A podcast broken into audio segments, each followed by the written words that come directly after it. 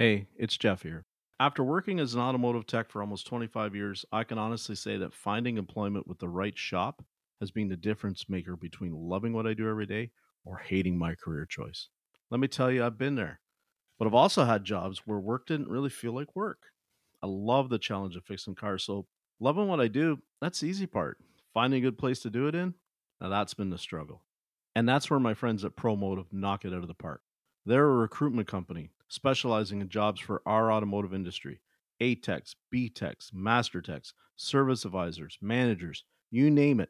They are constantly looking for applicants in automotive to link them with available job postings at only the best vested shops around the country. ProMotive has a team of professional recruiters that can help you with your resume, prep you for the interview process, and negotiate the best pay and benefits package for you. And best of all, it's free to anyone looking to gain employment. Check them out at gopromotive.com slash Jeff. gopromotive.com slash Jeff. Just think, you could be just five minutes away from finding your dream job. It's shitty owners. Everything can be tracked back to poor management, poor ownership. So many of our crappy owners are world class technicians that get tired of working for crappy owners and want to go open their own shop, but they never learned how to be a good owner.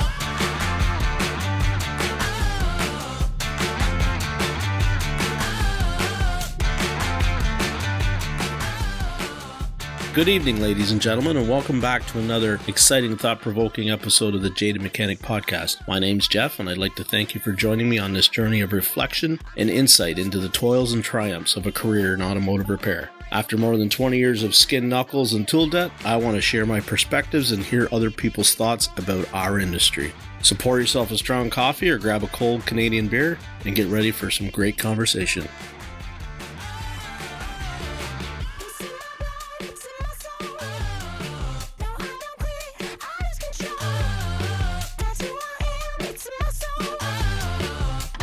Welcome back, everybody. With me tonight, uh, a really good friend of mine, Mike Allen, is here. Mike is a whiskey connoisseur and a shop owner, and um, has some very interesting uh, perspectives and stories. And uh, I'm very honored to have him on this podcast with me tonight. And uh, we're going to get to know Mike, I hope. So, Mike, how was your Thursday? Uh, it was good, man. Uh, and thank you for having me. And I, I hesitate to start off with a correction, but he said I'm a whiskey connoisseur. I'm more of a whiskey consumer. but uh, I drink uh, all the yeah. whiskeys, not just the snooty not just whiskeys. the snooty whiskeys. Yeah. yeah. I don't um I don't partake in too much of the snooty stuff either. Um the the high end bourbon um is for a different class of people than where I put myself. I, I just try to hang out with Lucas yeah. a lot, and then he right. buys it. But it's it's uh, so. I mean, Brian Pollock made the joke that like you know you probably saw it. Lucas had a very expensive bottle of, and Brian's like, "Oh, I would definitely mix that with Dr Pepper and drink it over ice." And Lucas like came unglued, right? Because it's probably you know lived until you've had Diet Dr Pepper and uh, Pappy Van Winkle. I mean, it's yeah, snooty whiskey. I mean, we're up here in Canada. We're known for our, our whiskey. We have some pretty good stuff, but I've never. I don't buy the high dollar, high barrel stuff. I tend to stick to stick to Crown Royal, which is our our one of our great Canadian gifts to everybody else. It's a you know. It gets, it gets the job done, man. It, it achieves the desired. It's effect. delicious. So, so starting out, what's uh um? Tell us a little bit about yourself. Where you're located. Are you a multi shop owner now, Mike? You're up to three. Is that right? Yeah, that's yeah. correct. So, um, name of my business is CarFix. Um, three locations in uh, in and around Raleigh, North yeah. Carolina. Um, you know, I have aspirations to continue to grow, but it's it, the industry is all I've ever known. I grew up in my dad's shop. My dad grew up in his dad's wow. shop. So since 1937, that's kind of been what what my family has done interestingly, uh, my grandfather's shop was it was like the community center. It was the gathering spot for single men because when he he built the shop when he before he got mm-hmm. married, mm-hmm. uh, it was the feed lot for all the local farmers. It was the grocery store, and it was the auto repair facility. And when he started out, it was uh, cars, farm equipment, and buggies. Right. Uh, so we've got a picture of him with a Model T on a drive-on lift and a buggy next to it. He was working on both. Very uh, cool. So very cool.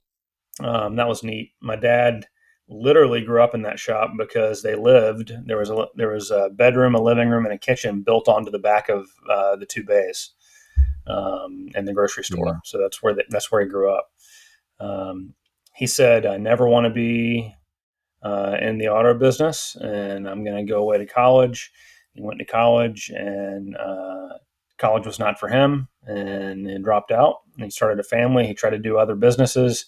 He got sucked mm-hmm. back in. Um, he ended up opening his own shop, and that's where I grew up. And I grew up, you know, busting tires and changing oil and sweeping and taking out the trash. And I hated it, and I'm not going to be in this industry. And I went away to college, and college wasn't for me, and I dropped yeah. out.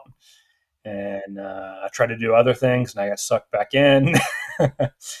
Um, so Carfix was born in 2004 with the help of my mm-hmm. father. You know, and, and, total transparency, my father was the seed money for that, and it was before I was truly, frankly, before I was mature enough to have a business of my own. I went there as an employee, yeah. and uh, finally decided to start growing up a little bit, and uh, and ended up buying the business from my father. Uh, in 2019, I opened store number two. In 2021, opened store number three, and you know, with any luck, and number four won't be far right behind. On. So, so you're definitely like when people say it gets in your blood, right? Like a, uh, motor oil and grease is in it. It's in your. It's literally probably close to being in the DNA, right? When you think about like, it's one thing to go to the shop every day, but Grandpa lived on the back end of the shop, and then you guys grew up in there. That's that's that's some strong lineage, man. That's that's pretty cool. I uh I admire the heck out of that. You think it's just like when when you say your dad went to school for something else and and it wasn't for him and you went tried to go down a different way and it wasn't is it just because like is it a personality thing that just makes you think that or is it like i mean obviously there's love for the industry. There's no question about that. But do you think there's something in your personality that just like it feels the most comfortable? This and this is like you know, do you feel like this is like I say all the time, I feel like I was put here to do this. You know what I mean? Yeah. Yeah. So I so for dad, um, you know, he he is one of the smartest guys I've ever met, right? Uh, he has a very low tolerance for or is this a rated PG podcast? No, or, you can uh, be as organic, transparent, and okay. as and as natural. We we don't. I'm not worried about this. The the the the few curse words that come yeah. out. It's, it's, for adults. All right. Dad's got a very low tolerance for bullshit, Good. right? Um, and that's how he was raised. Um, our whole family's that way. And uh, he grew up in a very direct, very straightforward, you say what you mean, there's no window dressing kind of world. And he went away to university uh, from a very rural, very blue collar setting. And he was trying to go to engineering school. And, you know, the academic, you know, the mental capacity was there but he just couldn't put up yeah. with the reality that is university yeah. life, right? Add to that, he uh, got married and, and was starting a family. Uh, he decided just to go start making mm-hmm. a living. Um, and I can't fault him there. Um, my educational experience was way different. You know, I, I, was very fortunate. By the time I came along, Dad had already started getting some coaching in his oh, business. Right on. And so um, I got to witness that transition from it was like 120 cars a day at $80 a repair order. Uh, it was just a madhouse. You know, we would unload an 18 wheeler of tires every week into the warehouse in the back, and it was just we were a high volume tire mm-hmm. store. And you know, pull pull a set of wires out of the trash and and uh, plug one on that made connection and send them to the dealership uh, when it was misfiring. That type of deal, right? Um, and that transition from that to an actual repair and maintenance facility with uh, higher skill level technicians and uh, taking things seriously and training and, and, raising labor rates to, to be able to give benefits and mm-hmm. that kind of thing that happened while i was watching as a teenager right good stuff and dad made a conscious effort to teach me about running a business rather than to have me um, learning about you know auto repair yeah. and maintenance. So you know, I, I, had a an understanding of theory of operation and systems and and that kind of thing, but really, you know, this you know the school quote unquote that I went to with dad was you know, how to read a financial statement and um, what you should do for marketing and how to handle customers and how to deal with you know upset employees mm-hmm. and um, and things of that nature. And that I owe everything to that because that set me up for success when I finally started. So was he that. a how big an operation are we talking about, Mike? Like, because when you talk about like a, a, tractor trailer load full of tires once a week and 120 car count day, uh, like, are, are we talking a pretty above average for the time and area facility? Yeah, at the time, I think we I think we were the biggest independent shop in the oh, state. At the, I think we were 18 wow, days. Okay. Um, and this was you know late mm-hmm. 80s, so there may have been some bigger like pure tire right. stores, but we had uh, six quick lube bays, no pits, but we had six uh, bays that were full of GS guys just busting tires and changing oil. Uh, and alignment lift, and then the rest was uh, you know technicians. At the time, we probably just had C techs, you know, uh, you know, to use that term, which is probably distasteful now, but we didn't have any real high school. We didn't have any real high skill guys yeah. at that time. Yeah, yeah, yeah. I understand that. So that's bigger than a lot of even the dealerships would have been back in the day for sure, right? Like you're talking 18 yeah. bays. Is, yeah. Uh, I haven't worked in a in a facility that big yet. We are the biggest dealer I worked at in Ottawa. We were one, two, uh, we were about 14 bays. Um, in a big shop, which now is not that big from a dealership Yeah, well, I mean, dealerships are throwing up forty-five yeah. bay service departments these days. But I mean, for for me, back in two thousand and four, when I first walked into it, I was like, "Holy jumping! This is you know, this isn't like the little former converted gas station, you know, four bays that I'd worked in. It was it was a big deal. That's pretty powerful stuff that your dad way back then was already making sure that you understood that, right? And I because you know we see it all the time right? How second generation shop owners right? Their father was a fantastic mechanic and they become a fantastic mechanic. But sometimes they don't learn the i don't want to say the right stuff but they don't learn necessarily the business side of it to really become exceptional not just average but you know you kind of you you didn't have I, I, don't want to say you didn't have the obstacles but maybe you were a little bit more prepared for some of those obstacles whereas some of the other shop owners that dad was a great mechanic i became a great mechanic he taught me how to set up this and the carb and that and the whole thing. You your dad was focused on by the sounds of it making sure that you knew how to do this and make money at it and that's yeah. He made all he made all those mistakes and then he was intentional in teaching me the lessons that he learned from those mistakes so that I get to make new, different, exciting mistakes, but they're on a different yeah. level, right? Yeah. So that's, you know, wow. we should all aspire to do that for our kids is to uh, set them up for a success yeah. greater than the ones that you've already built Amen. yourself. And I, and I think that's so key. I mean, I hope that I can, I mean, I'm just a small portion of this industry for sure. And I, you know, I'm don't have my fingers to the ground of everything that's going on. But i if I can see that trend change, right? When I see second generation and third generation shop owners, if I can see that trend kind of come out to where it's they're finally starting to do coaching and they're finally starting to say, hey, this is what, you know, a proper way to set up your shop is. This is how you properly charge. This is your margins. If we can get that, we can turn this sucker around in in a, a very short period of time, I feel you know. Well, and we need to. Yeah. And um, you know, one of the things that you said a minute ago, uh, kind of you know, rang true uh, is that you have so many uh, second generation guys that grew up learning how to be a very high skill technician. And well, I mean, so many shop owners, right?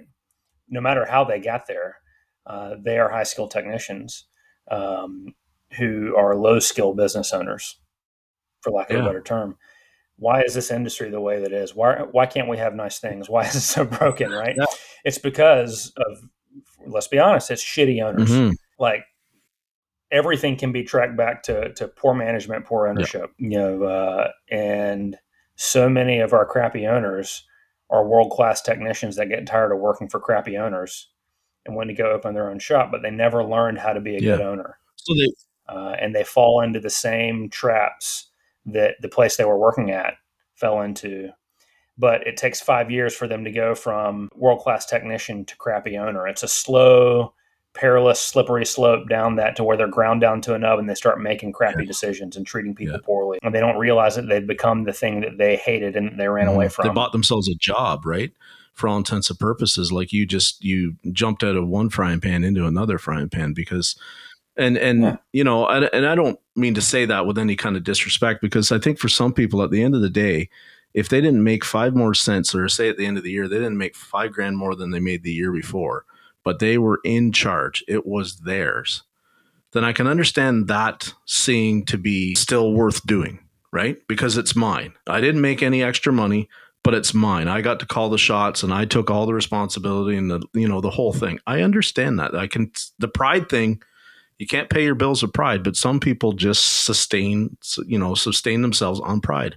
I can't i'm not going to fault people for it but you know i it's just like you said i see so it's a cycle and it's and i don't even i used to get really mad at people shop owners when i saw the cycle happening all the time. Me sitting on the outside before i started to network with so many people like yourself and lucas and david and as i've networked with them i realize it's not a malice thing that the cycle keeps going on. It's just lack of oversight, lack of training, lack of introspection. Like it's, you know, they don't know what they don't know, as Lucas says.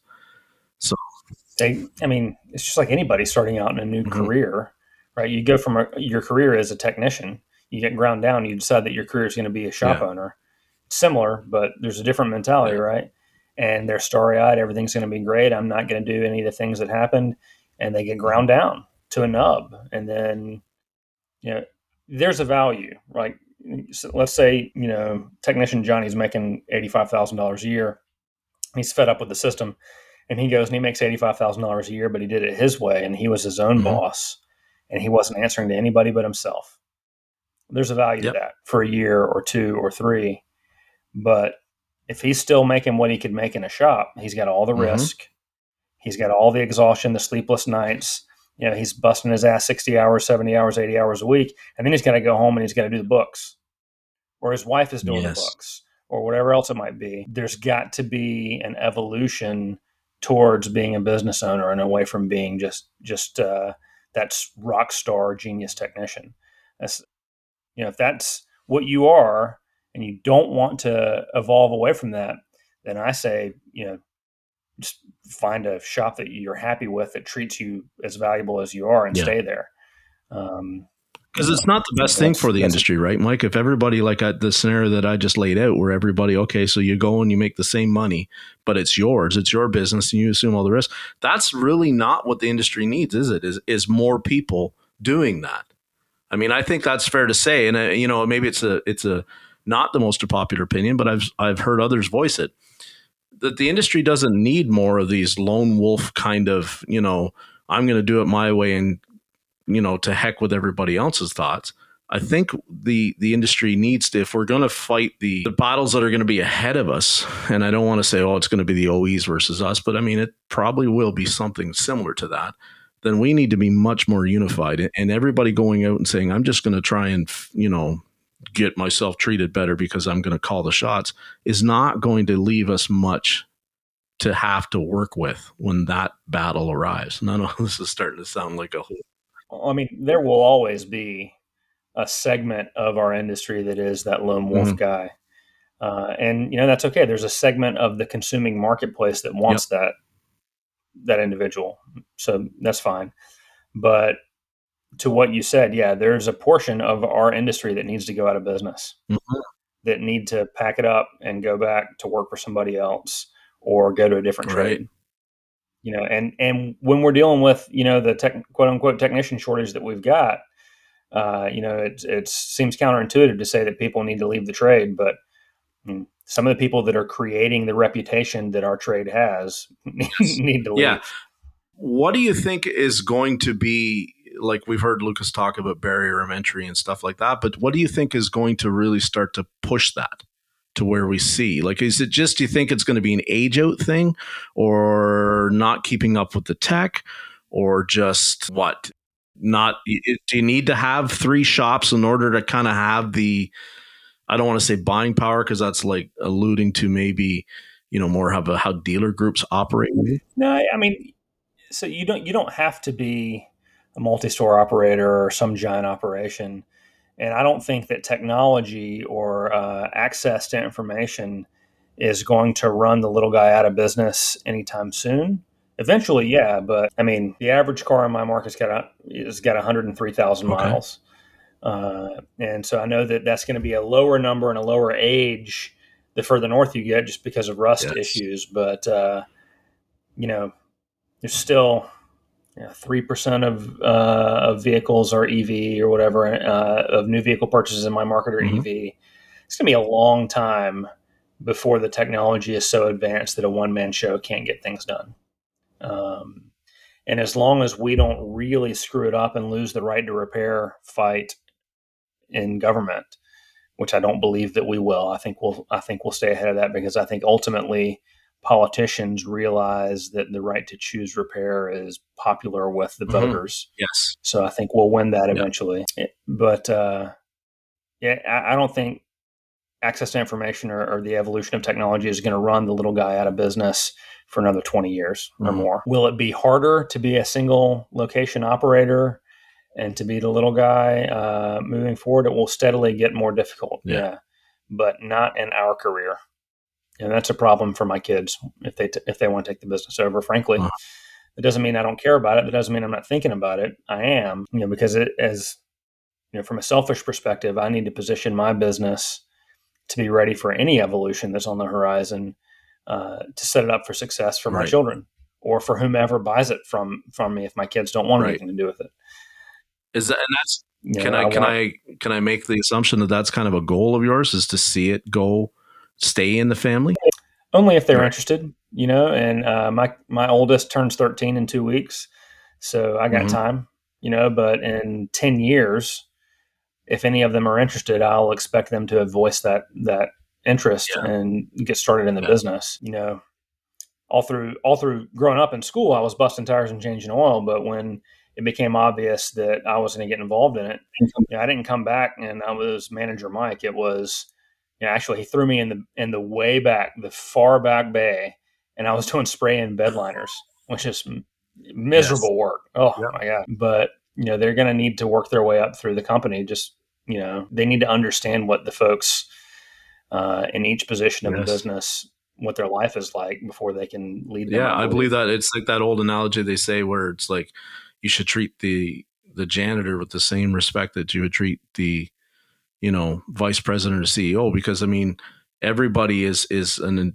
an essential part of that machine you know? And I I like that says a lot about your father's character to not just hand it to you on a silver platter right? And make you really work for it. Because I, I think and again this doesn't is not me picking on a lot of owners that I have worked for but I have seen it where you know the the prodigal son just kind of you know is always around but doesn't really know what the tech does or doesn't really know. And and you know then they take it over and you see that ship sink right? And it's whether you can say okay well maybe people don't respect that person. Maybe it's jealousy whatever it is it's still sunk you know?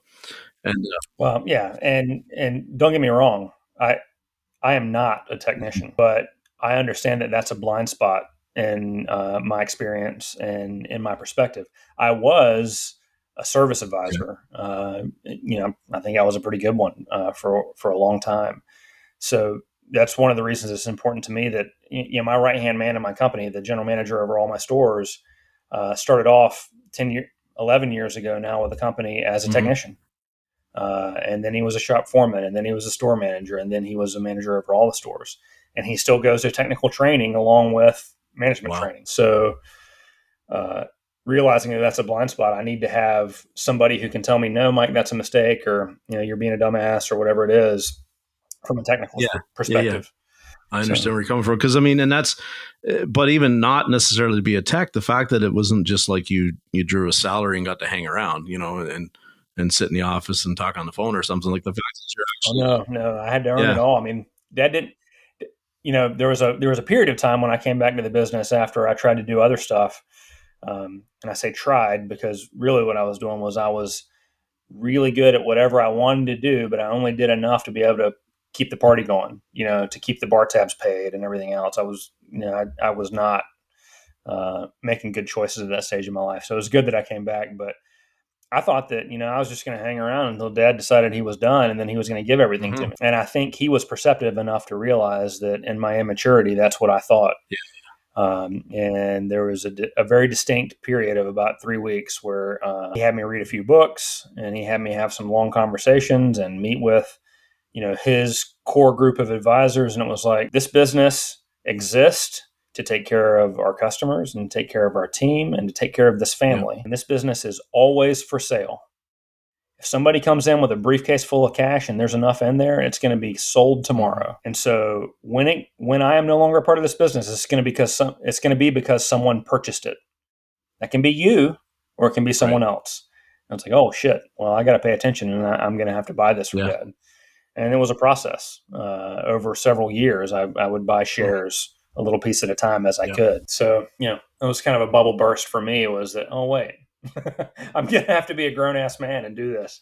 So sometimes though the roads that we take like that, right? It's it's you you don't see the value in the lesson at the time, right? But I think it it we are we are who we are because of what we go through. I believe that, and yeah, well, it was about the time that I was getting married and I was I was getting out of my my wild child mm. phase and I was not resentful of it at all. It made by the time he shared it with me, it made sense. Uh, but if it had been, you know, if it had been when I was 19 years old, I probably would have been butthurt about yeah. it. But you know, that's so maturity matters. When you, when you, touched on the on the technician shortage and you kind of gave some air quotes, let let me hear your thoughts on like do, is it a in your mind can we say that it is definitely a real thing but is it over exaggerated maybe a little bit i know i got a lot of thoughts on that i think that's why i asked there's a tech there's a technician shortage for people that don't pay mm-hmm. well, for people that uh, are abusive, for people that don't treat others with respect, the people that don't charge enough to be able to do all those yes. things. Uh, one of the things that uh, Lucas will speak to commonly is you've got to be profitable enough to take care of things when it goes off the rails. Because if you don't have enough money to take care of things when they go off the rails, that creates an incentive to do things that are sketchy, right? You know, we made an honest mistake and we blew that lady's motor up, and she doesn't need to pay for a motor. We need yes. to eat it. Well, if you're profitable, you've got the money in the bank to eat it, and it's not the end of the world. If you're struggling to make payroll and you need to eat an eight thousand dollar motor, that's a bigger yeah, problem. Well, maybe you're saying, "Well, Miss Jones, you know, we had no way of knowing that this happened, and you're going to need to you know, uh, I feel really bad this happened. You know, we'll we'll help you out and we'll we'll give you uh, you know, uh, employee discount on that, or, you know, whatever it is, cost or something. But we're yeah, not responsible, yeah, so it's just a shit unfortunate luck. But here's one at cost, and let's bump our labor rate down. And yeah, or you know, and when you say sketchy stuff, it's like when they say, "Okay, Mister Mister Tech or Mrs. Tech," um, that's a that's a that's a crappy mistake. That's a terrible thing that happened. You put the thermostat in upside down or whatever, right? You overheated the engine, killed it, blah, blah, blah. You're going to donate that labor to change that out. And, you know, so that I'm, I'm, I'll never be on board with that ever. 100%. So I had, I had an epiphany at the ETI conference in Albuquerque with Brian mm. Pollock. Um, and okay, tangent. Yep first time I ever saw your name okay. was uh, a conversation with Lucas mm-hmm. Underwood, and uh, I think it was two years ago. We did a Facebook Live uh, to announce registration for ASTE, mm-hmm. And uh, it was like an hour long, and it was Lucas and David and I and one or two other people, and we were just kind of just blabbering, talking mess. And I went on a rant about how flat rate is not evil and was not the cause of all the problems in the world. And you had sent him a message that said, I don't know who this Mike Allen guy is, but I want to punch him in his fucking face. yeah. Yep. Yeah, I remember something. And, uh, and I was like, I don't know who this Jeff Compton guy is, but I don't want to have a drink with him. and yeah, here we are. But yeah, and and yeah. here we are. But yeah, you know the, the oh my gosh, I went off on the tangent and I lost my point. What, so what, we talking about the, the, the, flat rate thing and why I was so vocally against it, and you are. Yep, and and my epiphany with Brian in mm-hmm. Albuquerque. So I was raised in my dad's shop, and um, I've only ever worked for my dad or for myself. And I've never worked at another shop. I've never worked at a dealership. And so the entirety of my perspective was in that right. world. And so I've been like, you know, flat rate is not the problem. The problem is crappy owners. The problem is people who don't charge enough to be able to pay yeah. enough, or people who don't market well enough, or don't employ advisors that are talented enough to keep the bays full so that the technicians have more cars than they could ever possibly right. work on. Because flat rate works yes. great if you have more cars than you can ever possibly work on and service advisors who can sell everything that's you found, are not wrong right you don't you don't need to be unethical you don't need to make shit up you just just feed the machine you know and you just have a building full mm-hmm. of animals and I, I always wondered why that was so hard to understand yes and when flat rate derails, in my mind, it was because there's not enough cars, because the owner's not doing their job of marketing, or the advisors aren't doing their job of converting phone calls, or selling the things that are found, or the technicians aren't doing good checklist and finding the things that are needed, or they're you know poor quality work, you know whatever. And I was you know sitting um, having a conversation with Brian and and some other folks, and uh, he was you know he his whole company, and he has three stores also. He's a he's yes. a technician. Uh, they're all yep. salary. There's no incentive based pay yep. in his company, and he's so strongly opinioned about you know how terrible flat rate is he was telling me about all the times he got screwed as a flat rate technician in his mm-hmm. career at independents and at yep. dealerships. And the examples were all people coming in the back and saying, uh, or or not even saying anything to him, just taking yes. time away, just changing yes. the time. And I was gobsmacked. Like, what do you mean they're changing it? That yeah, that, you're kidding me, right? How, how, would why don't you just pack your shit up and move out, right? He's like, because everybody mm-hmm. does it. like, it never even occurred to me that that yeah. was a thing. If I'm cutting the price, you know, because I screwed up as a service advisor or as a manager, I'm giving a concession to the customer, and we're taking dollars away. That those dollars come from the owner. They don't come from the right. technician. The time stays the same. The dollars yes. change. Yeah. I had no appreciation that it was a yeah. thing that if the business owner decides to cut profit, that they're then going to take money away from the person who did the work. That's bonkers yeah. to me. Yeah, it is. And when you say it out loud, it's still amazing that so many do it. And I want to apologize because Uh, you know I, I feel like our mutual friend lucas like he he he puts you out there a lot of times as this you know massive proponent yeah. for flat rate and i don't think that's quite the case but it was a situation of i'm a very brian and i are are brian and i talk every day a lot and and you know we have hours of conversations recorded, you know, through our rants about, you know, this is, you know, flat rate did this to the, the industry and flat rate did this to that job and all that kind of stuff. And flat rate did this to me. And this is why I feel this way.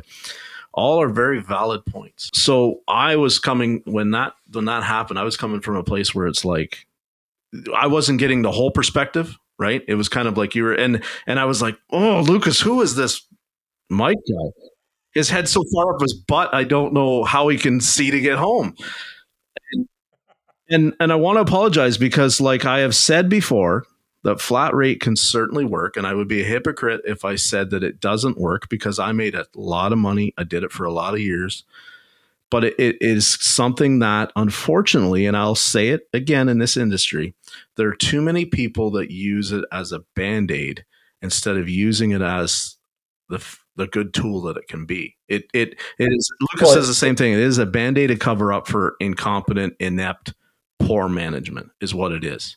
You know. Yeah, one hundred percent. So, yeah, and, and yeah, I, I believe that every style of compensation has underlying limitations and problems that can be addressed with management, with ownership, uh, owning the situation, uh, and they're just challenging and difficult in different ways. You know, I'm I have evolved my opinion to um, the place that if there's a technician that I believe has got the skill set that we need and the you know the aptitude and the attitude, yep. right? That we want him or her to be a part of our company, I'm going to pay them how they want to yep. be paid. They want flat rate, great, because that's my preference. It still is my preference is mm-hmm. flat rate. If they want salary, okay. If they want a base plus a bonus, that's fine yeah. too. Uh, I'm not going to lose somebody because they want salary. I'm not going to lose somebody because they want flat rate. I'm going to pay them how they want to be paid. Now, there's going to be varying levels of accountability. Sure. You know, if they're true flat rate with no minimum guarantee, and I've got a ton of bays, and I'm not dying for space, and they're performing, you know, 30 hours in a 45 hour week. Well, if I'm not squeezed for base space, okay, if they're okay with that, I'm okay with that, whatever, because it doesn't cost me yes. anything more. Now, if they want a $120,000 salary and they're turning 30 hours in a 45 hour week, unless all they are doing is high level diagnostics and electrical problem solving and, and wiring, yeah. then I got a problem and they got a problem. That's fair. That so, is fair. Sure. I mean, so you know the, the level of it's a, there's an inversely proportional level of accountability with guaranteed income versus variable mm-hmm. income. Mm-hmm. You know, additionally, uh, I don't know. I, yeah, I, I, very much get soapboxy on this kind of no. stuff. Uh, it it all comes down to shitty owners, yeah. though. Good owners can make any pay plan work. Uh, if you have enough good people, if you're in a very rural market and there just aren't enough good humans, mm-hmm. that's a yeah. problem. I'm fortunate that I live in a, in a medium sized metro area and there's enough good technicians out there that I can yeah. find them. Yeah. I, you know, cause we've heard the, the, you know, the proponents and people say, well, there isn't a shortage of, of technicians. There's a shortage of competent, qualified technicians. And I have always retorted, responded back to that with, well, qualified is depending on what you need them to do, right? If you hire a you know, a C tech, And if I screw this up, I apologize because it's up in Canada, we don't tend to use ABC too much. And as technicians, I mean, we speak the same alphabet, but I mean, we yeah. don't tend to use that classification. So if you hire a C tech yeah. and then you're trying to give him more drivability or her, than they have ever seen with no training and no tooling, you cannot really call them incompetent. It's like trying to take a fish and say, I'm going to take that fish and I'm going to throw it off my back deck and I want to see how far that fish flies, right? It's not going to go well. So, and conversely, if you take a guy that is very strong on, I, you know, drivability, electrical programming, and stuff like that, and you give him an engine job that has to come in and out in a rusty old car in, you know, the flat rate book time, no adjustment for whatever, and he doesn't knock that out of the park or she doesn't knock that out of the park, again, you know, people fit in certain roles. And if we can identify as an owner or a shop manager, whatever you want to call it, if we can identify where people fit in the role that they're best suited for, are you really the best manager or owner for your role? Probably not. Right? That's that's that's a bold statement to make. But I think that's the case. I think in order to be successful as a manager, especially, you have to be able to recognize skill sets and you have to be able to put those people and some people are just not we've heard lucas talk about you know not every shop needs a top tier diagnostic and drivability check and that is true and a lot of techs don't like to hear that because right now the the popular thing is to to push yourself to be really good at drivability and electrical and really good at diag and that's where the future is and that's where the money is and none of that is necessarily false but you have to walk that line because if you get too much like that, you can really pigeonhole yourself into you may have to move away from the area that you're in to get the money that you think you're worth. You know, if there isn't a huge I mean, demand for it outside of a dealership network for somebody that, you know, you're in a tough spot. You really are. So I think, you know, what you and I probably define as a, a true top tier technician who uh, is able to address almost anything that you throw yeah. at them. Only 5%, maybe less, of technicians need to be that, right? And uh, you know, most, I would say most shops don't need that individual if their area has a mobile diagnostician, mm. yeah. right? Uh, who has that? Because most shops can't afford that person, right? So, I mean, you know, it's probably the people who listen to this podcast, the technicians that listen to this podcast, are probably already trending towards that top 5%, maybe the top 1%, right? yeah, that makes me if, that makes me feel good. If you think that that's my, my clientele well, or my my listening listener base, yeah, yeah, we would all take that as a compliment for sure.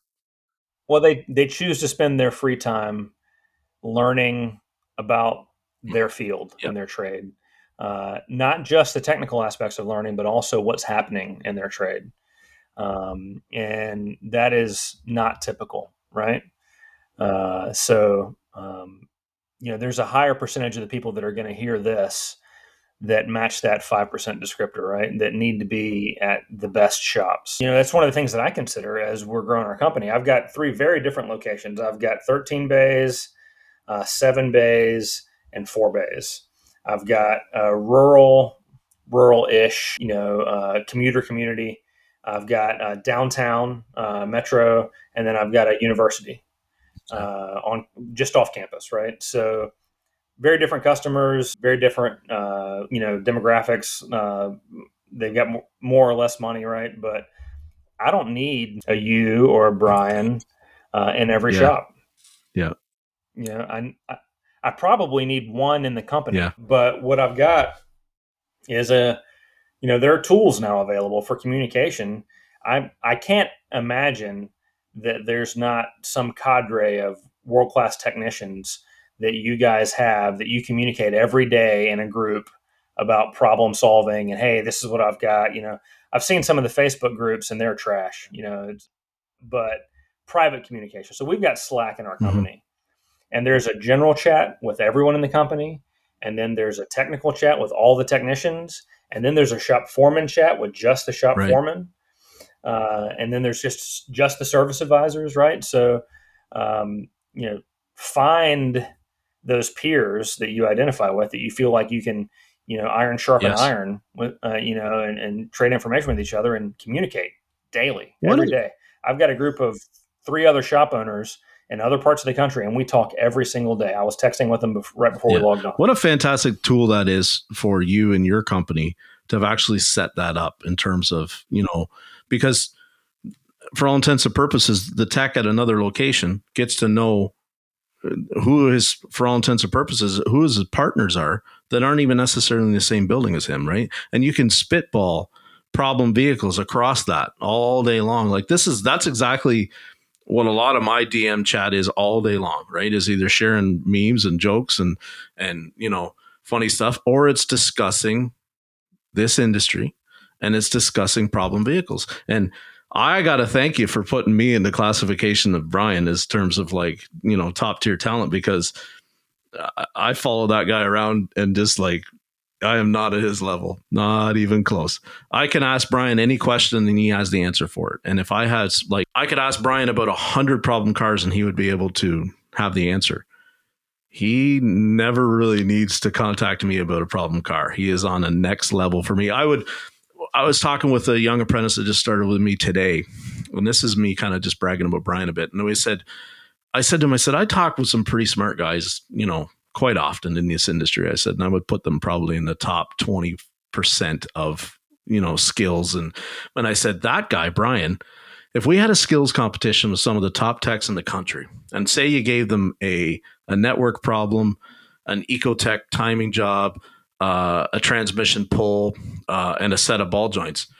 All four would probably get through all the jobs, but I bet you at the end of it, Brian finishes all four of those vastly different jobs faster than anyone else. And that's what he is truly, and he hates, you know, he's very downplays his abilities and he's very modest and Eh, aw shucks. And, you know, the guy is incredible.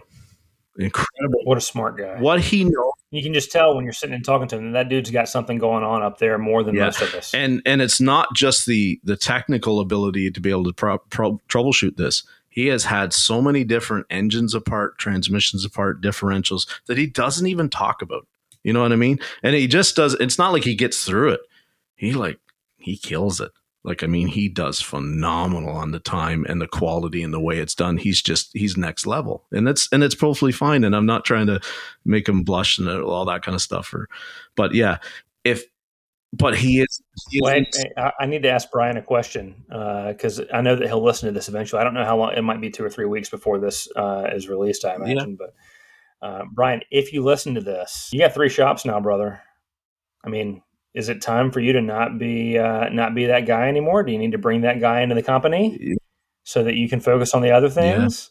I think you really enjoy being that guy. Yeah, him and I talk about that So- all the time, and he has he definitely gets emotionally invested into what all three of the locations are doing, right? And how they're doing and everything else. And he takes it as a, as a very serious responsibility that he wants to see, you know, he wants to be the waves that raise all ships, right? He wants to be that. And that's, I love that about him. I mean, I, there's another person, well, there's a, people I know that are just as passionate and crazy about this industry and want to see it well, I surround myself with them. I intentionally do that. It is only because of them that I'm still in this. It is only because of them that I'm sitting here talking to you, right? It is only because of those people that I have met through these, you know, you, you mentioned the shitty Facebook groups. I hung out in those for entirely too long and I still do. You know, and it was never a situation of trying to, you know, belittle anybody or anything. It's just trying to, I wanted to make it something that I think at the end of it all, it'll never get to. And it's like, I wanted it to be IATN, but on Facebook, and it will never get to be IATN on Facebook, and that's okay. But I, I think the dudes that made IATN so amazing when it was at its prime are all yeah. retired. And I think the I think this generation just communicates mm-hmm. differently. Mm-hmm. Uh, and I think that you know each medium has its has its time and i think it's harder to get to you know like my memory of iatn at its peak was some of dad's texts using right. it right um, and it was there's no bullshit just the facts uh, you better have done your due diligence before you go yes. asking or you're going to get just destroyed uh, no stupid questions. Uh, and and I feel like uh, modern social media groups there's so much bullshit that you can't get that very like dense uh, you know calorie rich food yep, you know? Yep. uh, just it's just very dense high quality content with not a lot of fluff. Like I, I saw I don't think that's I saw somebody post a question about a brake pedal problem and they called it a Grand Caravan they didn't state what year and I'm shaking my head, ready to pull my throw my phone out the window because I'm like, okay, so I've seen Grand Caravans way back in 1998 and I've seen them in 2022. Like, what are we talking about here? What system do you have? And then it's just like me from three years ago would have been just absolutely sideways and would have probably berated that poster. And and and instead, I was I still made a response, but it wasn't nearly that uh, caustic because there's just no point. There's just no point. You know, it's not that that person is, I look at it this way it's not that that person is dumb, but it, it really shows when that person works at a dealership and they're reaching out on a Facebook group that's not even brand specific. And that's the ability that the question that they post. And I, so I retort with, go back and ask your shop foreman to help you and let us know what it is that you're actually working on three years ago, I would have said my like I would have just lost my mind. So growth. But I mean, it's a situation of I just think that that is the new generation now that is coming into this industry. That is just how they communicate. That is just how they talk. That is how they give us problems. And it's like, here it all is. Tell me what to do next. And whereas if you'd have been on IATN and you'd have posted that, you'd have been like your butt would have been on fire. You'd have been lit up so bad. So all I tried to do was to try to make it more IT, like IATN, and I finally have accepted and realized that it never will be, and that's okay. I just, you know, okay. it's I, I shift my direction to something else. It's not about necessarily solving, and it never was. It never was about in a Facebook group for me about trying to give somebody the answer to fix the car. It was to try and teach people how to better fix cars, how to better diagnose cars. I realize now that those people, when they're on Facebook, they are merely looking for the fix for the car, looking for somebody to do yes. it for them. They're not trying to no. learn; they're trying to get an yeah. answer. And I, so coming back around to flat rate, Mike, that was one of my things that I always had as as a as a as a negative for it is because I saw too many really good, talented techs that lost some of that passion of like trying to diagnose it and take the challenges on because it's just like, listen, I just want to get this bugger fixed and out of my bay to get the next one, you know?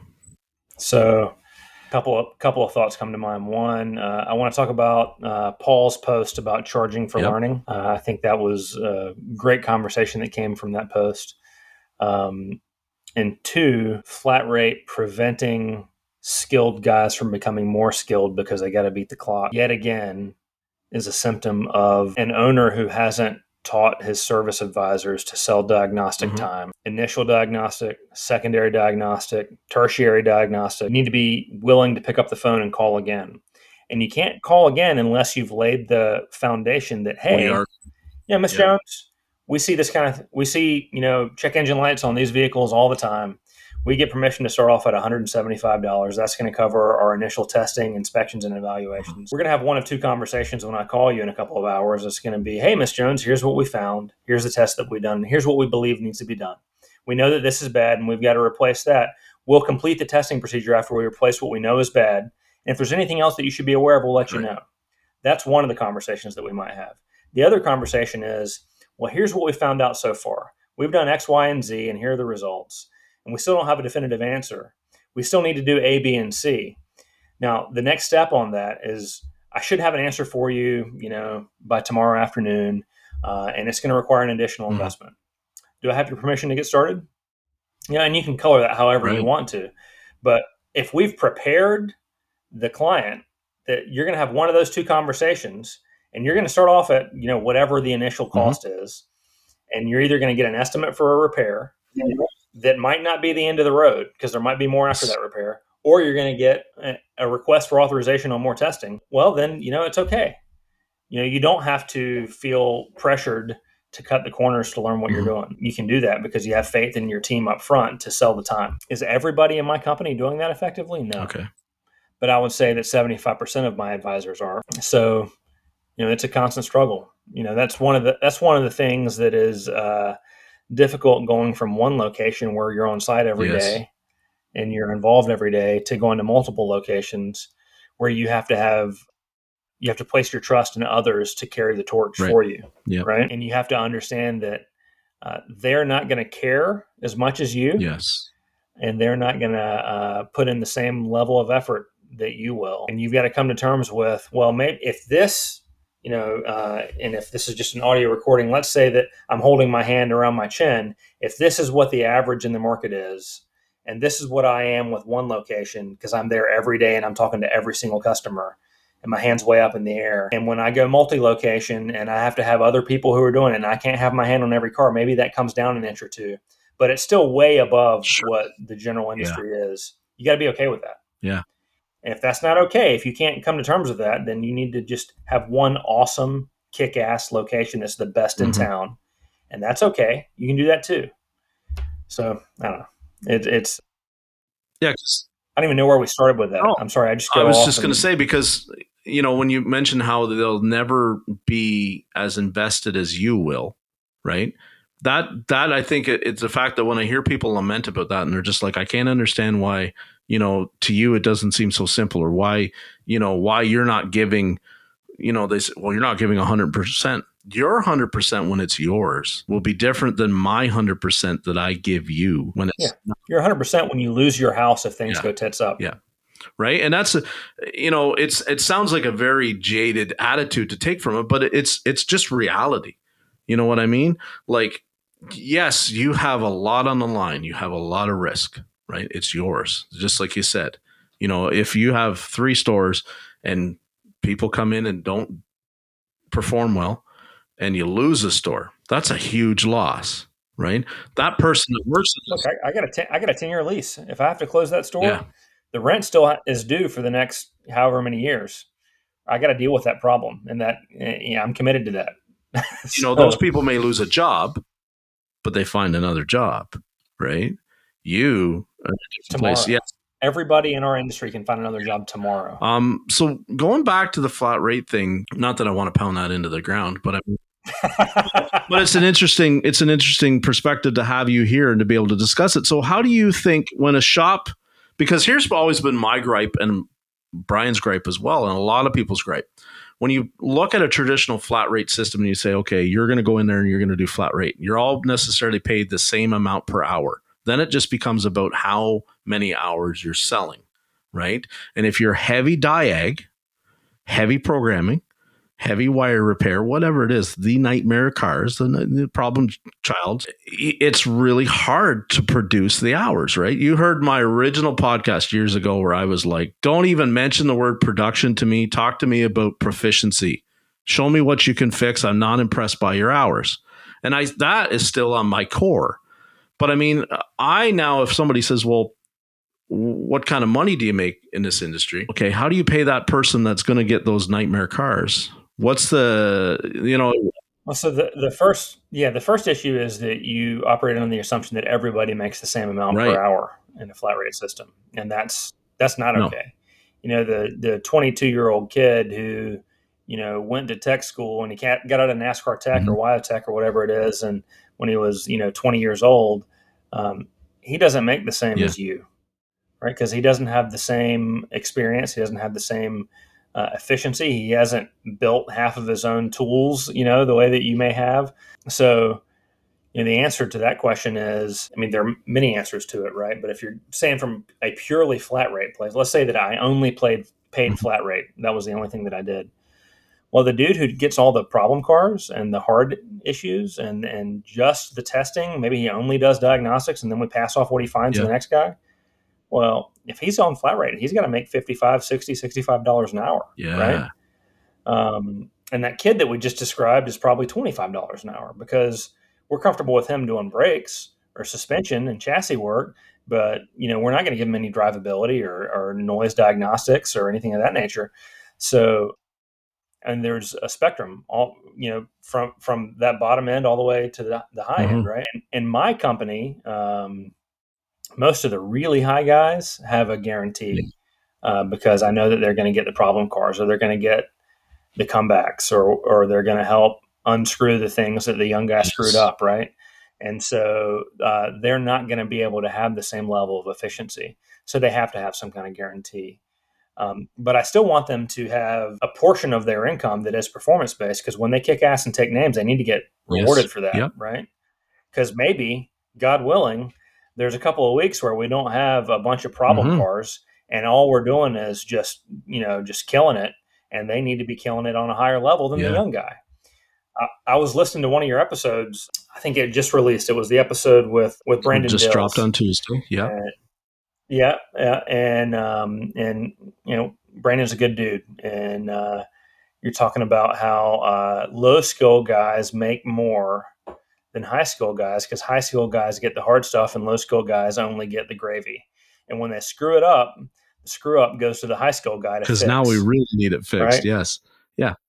Yeah. Yeah. And like in my mind, I was like, holy shit. Yeah. If that was the reality in my business, I would also hate mm-hmm. flat rate. That's what I, eh, there's so much that gets lost on us when we, when they, oh, you know, you guys are just, you're so anti flat rate and I don't understand why I keep reminding people that we're talking when we're talking in ASOG, you're talking to changing the industry and you're talking to people that are pro f- flat rate. You're talking to 2% within the industry that actually implement it properly and it works for them. The rest of us, most of our experiences in flat rate has been from a dealership standpoint where it's like you walk in the door and if you have, you know, an ASE or whatever certified, say you got a Ford master training, blah, blah, blah, you top out at this the guy down the bay from you could have the same certs and not be able to fix a sandwich, and he's going to make the most. This he's going to make the same hourly wage as you. And you know what? Because he's not fed the the problem child, he's going to take a better paycheck home most weeks out of the year than you will, because they just can't dispatch so, him the, that kind of work but we need him to get the brakes done. We need him to get the, the, the appointments in and out the door. And we've got to. So you're rewarding incompetence. Well, very much so. Yes. You know, and that's, and so the, the anti hate or the hate of flat rate for me comes from that because I was, I was above average in ability in terms of problem solving. And I watched the guy that, and he wasn't dumb, but man, he played like he was dumb you know what I mean? Like he just pretended like he couldn't solve the problem. And so it didn't today, feed him that kind of work. And he just.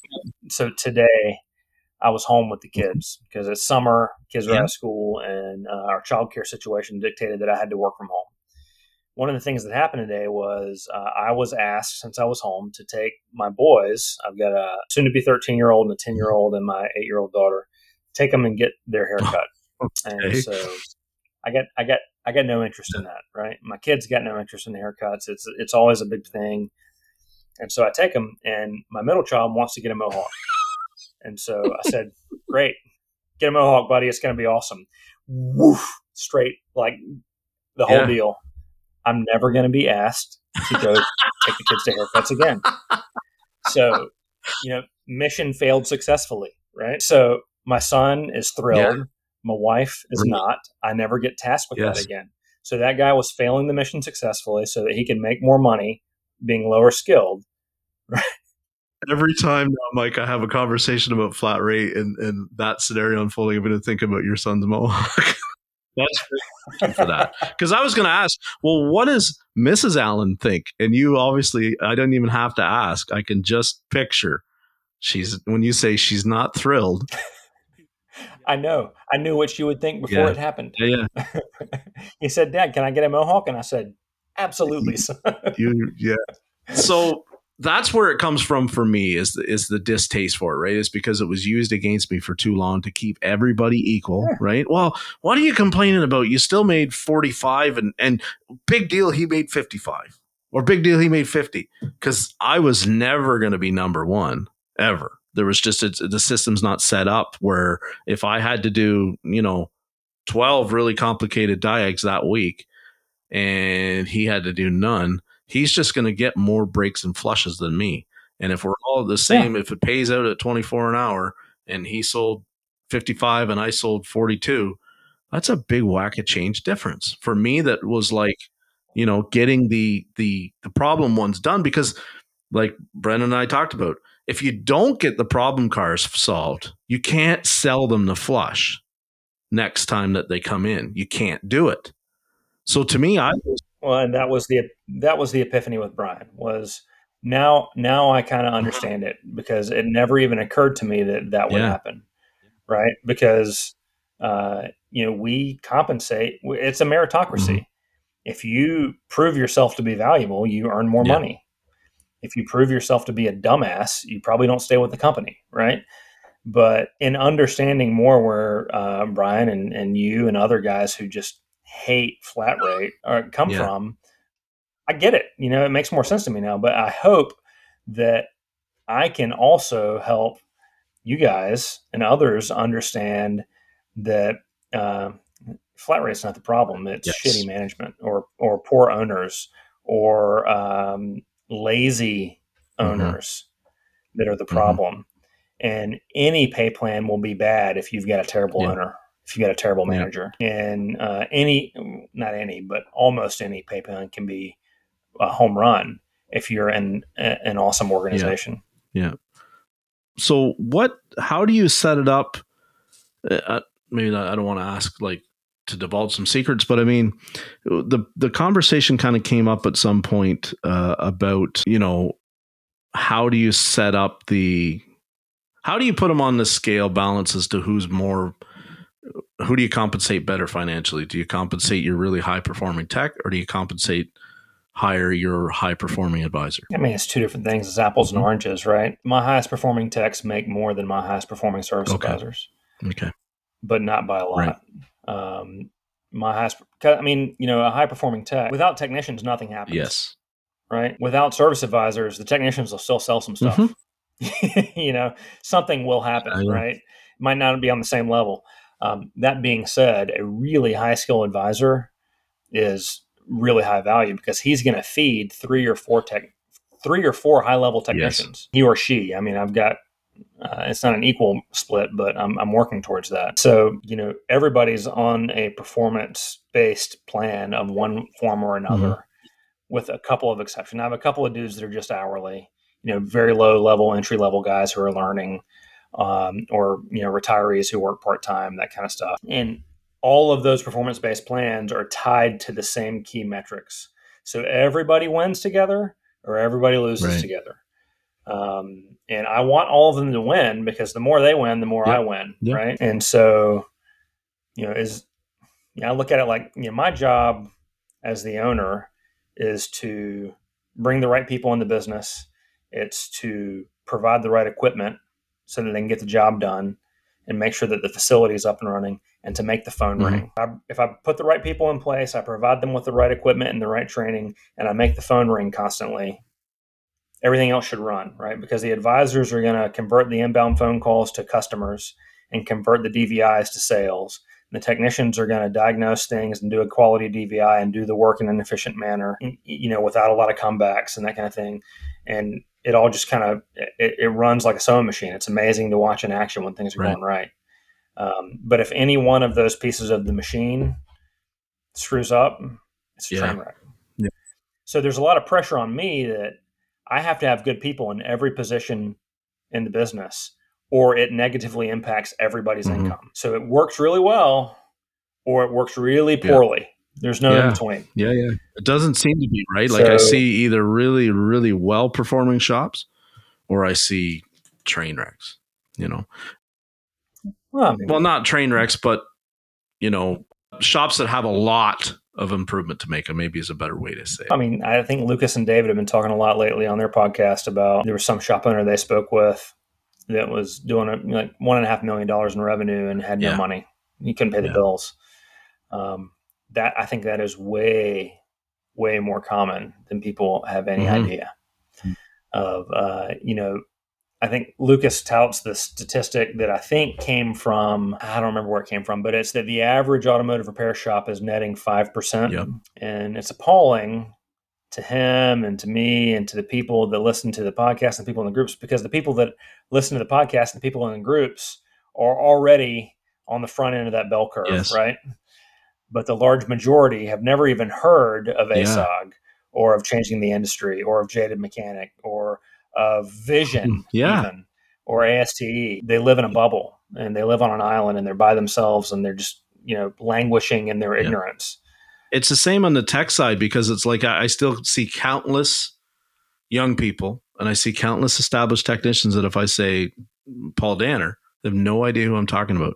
And I mean, Paul laughs because it seems like he gets mentioned in every in every episode, but it's just I you know it it is what it is, Paul because I can't. I'm honestly I'm dumbfounded now that when young people like up here, for instance, right when we do our apprenticeship training, when they go into the these classrooms and they and they go into what we call these blocks of you know for all intents purposes like a college course, uh, you know three months at a time for four years, that the instructors haven't already been sharing his material that you can look for free and see it to share who who Paul is. It just absolutely blows my mind. And then, you know, the more I think of it, it's like, well, no, because those instructors maybe at that age are not on YouTube as much as I am and was. Never came across it. Yeah. Maybe they go home at night and they don't look at auto repair on YouTube and, and nerd out to it, right? So maybe they don't, but it's just, it boggles my mind how the shop owners, especially, that when we think, you know, they're only netting five percent that they aren't made do they not mike do they not see that as they're struggling and then they don't reach out? Is it a pride thing or is it just they're not in their mind they're not struggling it's just always the way it's been? Yeah they're netting five percent but you know they're making 85 to 100 thousand dollars a year and they're their own boss and they got a bass boat and they got a cool f-250 and uh, maybe they got a drag car that takes up one of the bays that should be turning revenue oh. and, and, and, employing a technician, you know, it, they're okay with the life that they got. And, you know, maybe the life is better than their life ever was before. And maybe it's better than their parents' life was. And it's a step up for them. And I can't fault them for being comfortable in that. Mm-hmm. Right. But yeah, I, to what you were talking about with, with the instructors at the school, not, you know, at least exposing their students to something like Paul mm-hmm. or some of the other guys that are out there uh, with channels. Um, I'm concerned about uh, the quality of the skill set and the knowledge of the instructors mm-hmm. in our technical schools because um, the technical schools can't afford to pay yeah.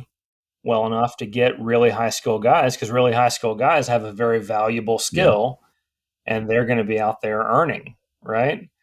So you're going to make 120, 130,000 dollars a year with your skill fixing cars. That car came in and it's broke and that family's stressed out. And at the end of the day, it left out of here and it was running great. And I, and I saved the day Yeah. And I made a ton of money Yeah. doing it. That's pretty cool. Or I'm going to go to tech school and make $65,000 a year. I don't know how much tech schools Right. pay. Uh, I know it's not a ton. Uh, and I'm going to deal with 15% of my students are passionate and love it and care about it. And 60% are m- mediocre. They may wash out, they may not. And then the other ones are staring at their phone the whole Yeah. time and don't Just care. had to sign up for something. Mom and dad said you're going to college for whatever, so pick Yeah. something. so what's what's more fulfilling? Yeah. So how are you going to get how are you going to get good teachers? I think the teachers they're they're they do it for that fifteen percent. Honestly, they they're not doing to. it for the money, and I think they're doing it for that fifteen percent. And I think they're they're doing it of that fifteen percent to see one become the next uh, Brandon Steckler or Keith Perkins or Brian Pollock or you know uh, Brendan Yeah. Dills. And it's any any one of these names we can you know there's a myriad of them. It's If any of you guys want to move to North Carolina, it's a great place to live. see Here's saying. what I got to say for me being up in this cold Great White North. What is it with North Carolina? And it seems to be like so many people that are the top tier shops and talent seem to be all within that state. What is it? Is it just because of like you guys all kind of got organized early and started to make yourselves or what what is that what is it about that state because brian and i pollock and i talk about it and it is like the epicenter of aftermarket repair that has its shit together. And why is that? I don't know. I mean, it's there definitely seems to be a high density of like smart Like Dutch individuals. is, Dutch is here there. like, Lucas is there. You know, like uh, you're there. I'm Uh, I mean, Brandon's down here. Um, you know, uh, Jim. Kokonis is right here, and Isaac Rodell's right here. And I mean, I don't. I mean, there's a lot of smart, Justin smart individuals, and I think our trade association uh, has helped to bring training to North Carolina at a high Right. level. Uh, and if you're exposed to training early on, you tend to accelerate your growth faster, so you get to a higher level, right? Right. So, I mean, everybody's heard Lucas tell his origin Yes. story a half dozen times, right? Uh, that he was a one man operation who was ready to fold up shop and go back to the dealership to Yep. work. And he came to ASTE, and the director of our association at that time pulled him out of a technical class and shoved him into a management Mhm. class, and it changed his Yep. life, right? And so, and you see how he's had this like you know, stratospheric rise Yes. Over the last you know five six years, and there's so there's the availability of training, and then there's this organized group of passionate shop owners and technicians that are trying to draw trainers in. Yeah. And we've also it's also the home of Advanced Auto Parts and CarQuest Technical Institute and Worldpac Yeah. Technical Institute is all centered here in Yeah. Raleigh. So we've got those trainers that go all over the country. They live Yeah. here, right? So that helps. So it's just there's a lot of factors that came together to do that. And I'm I probably shouldn't be doing this uh, on recordings because I I'm going to be taken over as the president of the uh, ASTA oh, uh, after the after the show this year after ASTE. Uh, I'm the vice president now, and I guess I uh, have to become a little bit more well polished. I got to go to the Lucas Underwood School of how to say a lot without saying Yeah. anything. Um, Lucas, that was for you, buddy. uh, so, um, but you know, there's we're we've got 650 members. We've got 650 people who are willing to invest annually in bettering themselves and their business and the industry. Uh, and there's value Yeah. to that. Because I mean, I, like I cry out all the time if we could just get something the size of ASTE or something the size of Vision to come to Canada. I think we could really make some change happen up here. And this is not that's not me crapping on my country and saying, "Oh, we're so far behind you guys." That's not the case at all. That's not what I'm trying to say. It's just that it seems really lonely sometimes up here when I'm constantly talking to people in North Carolina that are like really sharp and really have their their stuff together. It's I bet I bet you could get something like that in Toronto or something. That's a big enough metro area that you'd be able to pull something together. yeah, But Toronto's two, two hours. you, you need ten or fifteen really strong eh, personalities to start something like yeah. that. And I I would dare to say that if I stepped too far away from maybe the the industry group, changing industry, the ASOG group, and started to actually go outside of those groups and start to talk about, have you ever heard of ASOG up here in Canada? They'd go, what? You know what I mean? Like it's it's I want to say it's that bleak, and maybe I'm wrong. Because but if we were to do a poll in in changing industry and ASOG of how many are actually in the Canadian contingent, I dare to say it wouldn't even be twenty percent. So oh. when we talk about that's a whole country, that only twenty percent is getting represented in one Facebook group. And then we see how many more training opportunities and whatnot are available. And I'm not saying it's a wasteland where there's no training, but I mean, there's nothing like, you know, nothing. Well, there there are some Canadian based management trainers. Yeah. You know, the dude the dude who uh, changed my dad's life and therefore my family's life for, generationally, right? Uh, is Canadian. Uh, uh, Greenwood? No, no. He. I don't know if he even coaches anymore. He might be retired. Kelly Bennett. Okay, I remember the name. Yeah, uh, yeah, yeah. Um, I think he was in a car accident or something, and I, I don't know if he's still coaching. But like my family is in a better place generationally because of the lessons that he taught my dad. But he had to come down to North Carolina to do it, and our trade association is what drug him down here, yeah. right? So yeah. I think you need to get group regionally. There need to be groups of like-minded industry personnel. It doesn't have to be just shop mm-hmm. owners, right? Because you know we'll have a thousand people at ASTE this year, maybe more uh, and half of them will, will not be shop yeah. owners. They'll be technicians seeking betterment of their skill set, right? Or service advisors learning how to, you know, deal with angry customers or break bad news yeah. or whatever it might be, right? So find find a group of like-minded individuals in our trade that are desirous of improvement. And then just, you know, meet after work one day a mm-hmm. month, talk about life, talk about shared experiences, and develop an understanding that there's more cars out there than I can work yep. on, or than you can work on, or than he can work on, and we're not competition with each yes. other. Frankly, frankly, our competition, in my mind, our competition is the manufacturer, is the dealership, yep. Um, and so. Uh, once you can get a community of people together who understand that it's okay to share with each other because we're not we're not cutting each other's yep. throat um, then you can start to gain traction and gain uh, momentum towards something. And as different. I can I can say this as a former dealer tech, I never understood why more in the aftermarket didn't get banded together. Because I mean, really, we're already so like the dealer plays dirty. You know what I mean? Like they they know every dirty trick and they and they use it. Whether it's locked out information or you know, locked out tooling or whatever like that. That's just that's on the OE side. When you go to the dealer level, it's next level slime in terms of how they will do it to keep Mrs. Smith at the dealer and not in, you know, it's fear based yeah. selling.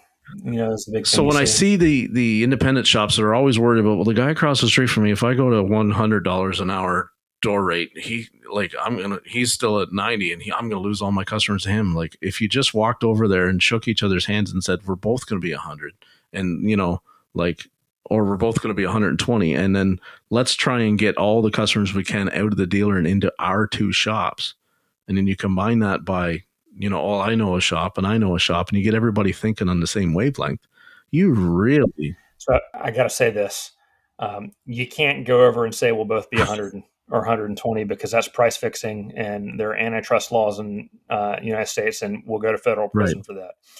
But what you can say is your price has nothing to do with my right. price.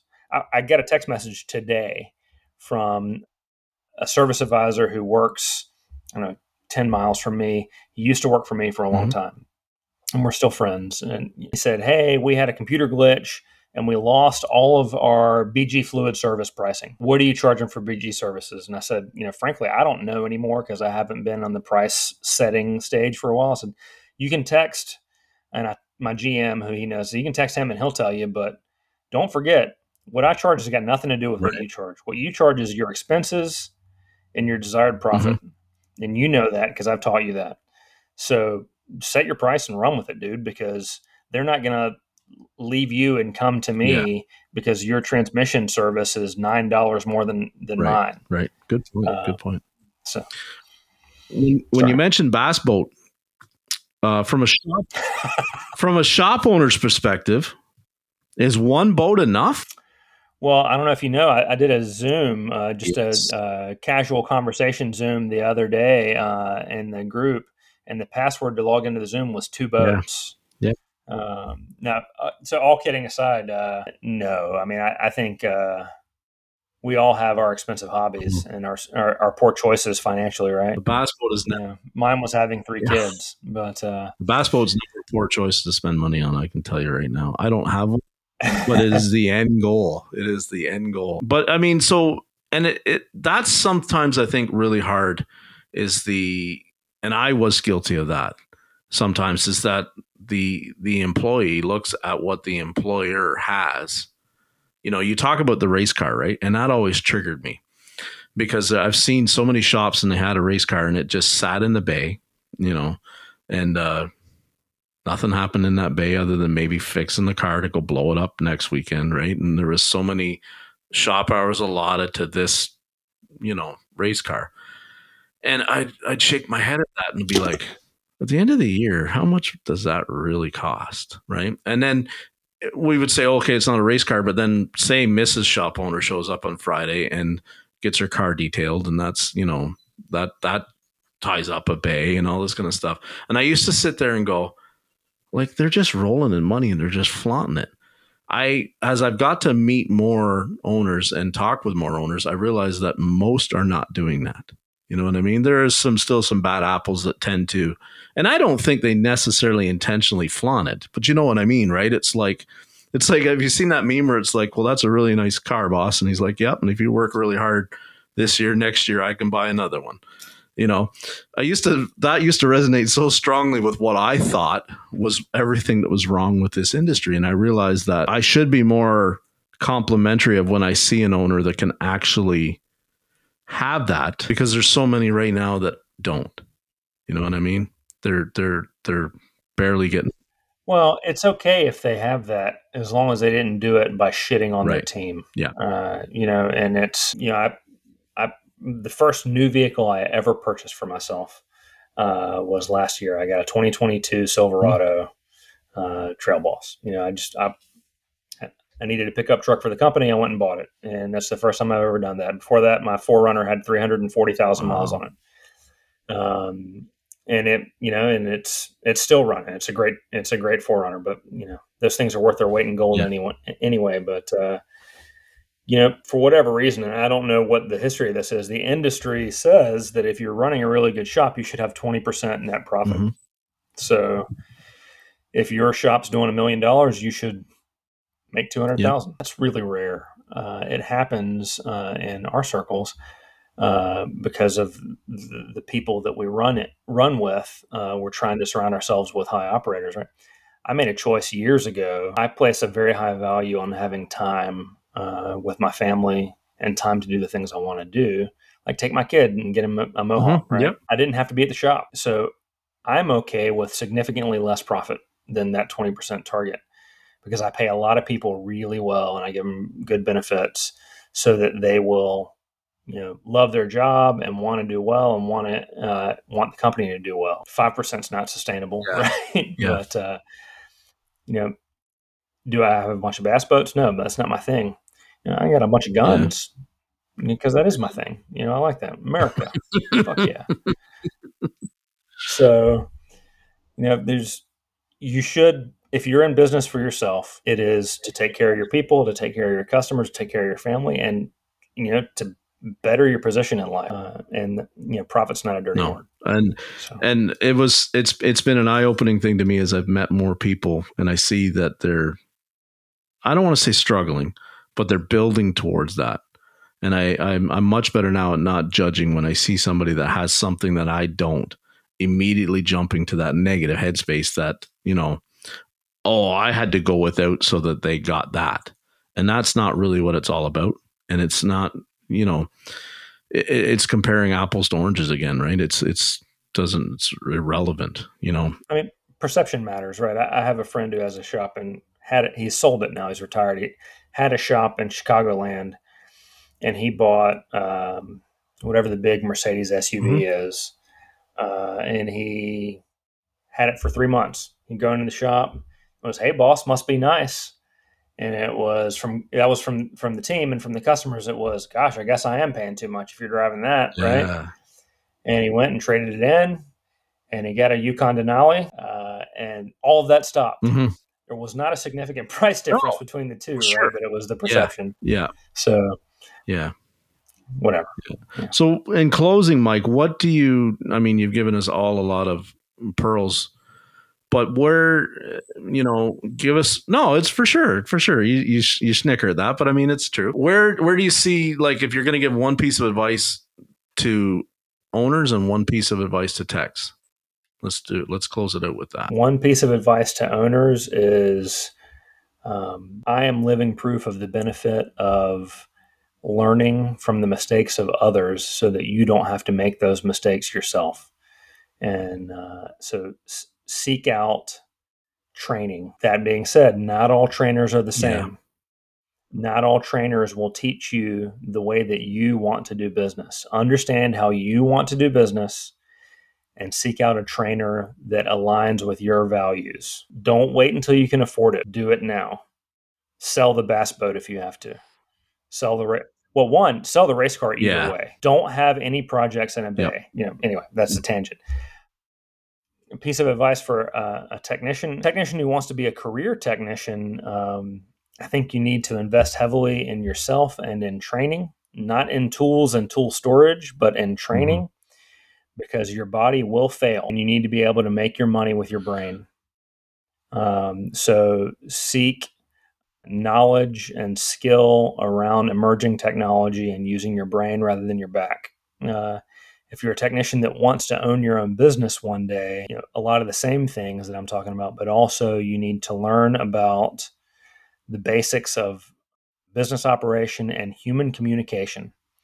So um, Dale Carnegie wrote a book called How to Win Friends and Influence yeah. People, and uh, uh, Mike, I don't remember, Michalowicz or something like that. Um, profit first. So master how to win friends and influence people and understand profit first and the E myth. Yeah. And you can open your own business. That's awesome, Mike. That is fantastic. That's exactly, we had that conversation just yesterday uh, with another podcast that'll be dropped. And I said that very same thing about how the end goal always for me was to try and see more of us develop our brain as techs. So that as the body slowed and weakened and and got ailments, you could stay at least close to that pay level by being able to get the jobs that other people couldn't get or couldn't do or didn't want to do.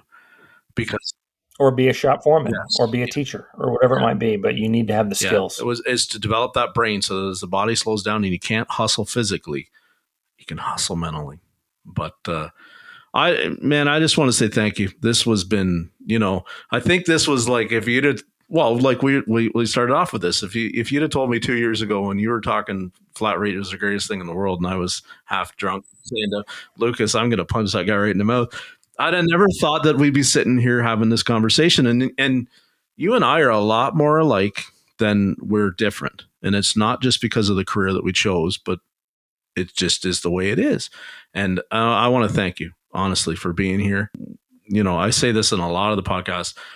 You all are coming back for second and third episodes. It's going to be a revolving door because I mean, the the end goal to this is to get people familiar with the the top 10% to where they're familiar with they know their stories and they know where their core values are and what they think because I want to shine the light on the people that are the 10% and I want the people that are seeing them to see that it's possible that you can get there.